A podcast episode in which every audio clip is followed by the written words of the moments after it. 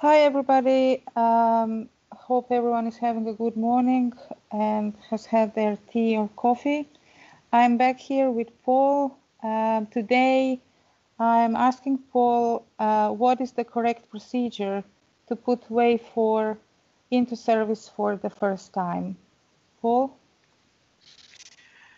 Okay, so when you first receive your Wave unit, it will come with a certification packet. So the first point of call would be make sure the unit as received marries with the certification packet you've received and that all anticipated and expected documentation there.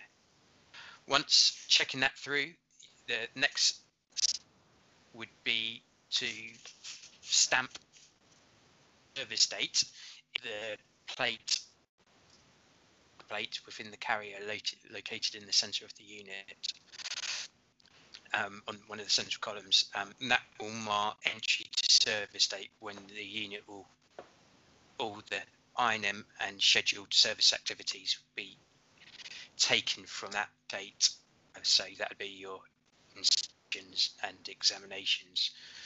Um, also, you would want to make sure that everyone interacting trained and familiar with the unit as well before play service for the first time. Um, something we can help with. Need any familiarization for your personnel using it. Okay, great. Thank you so much, Paul.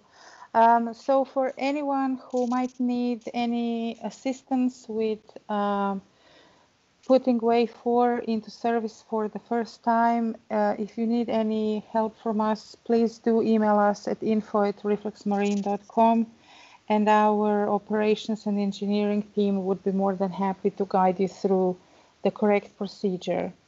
Uh, thank you all for joining us and we'll be back tomorrow.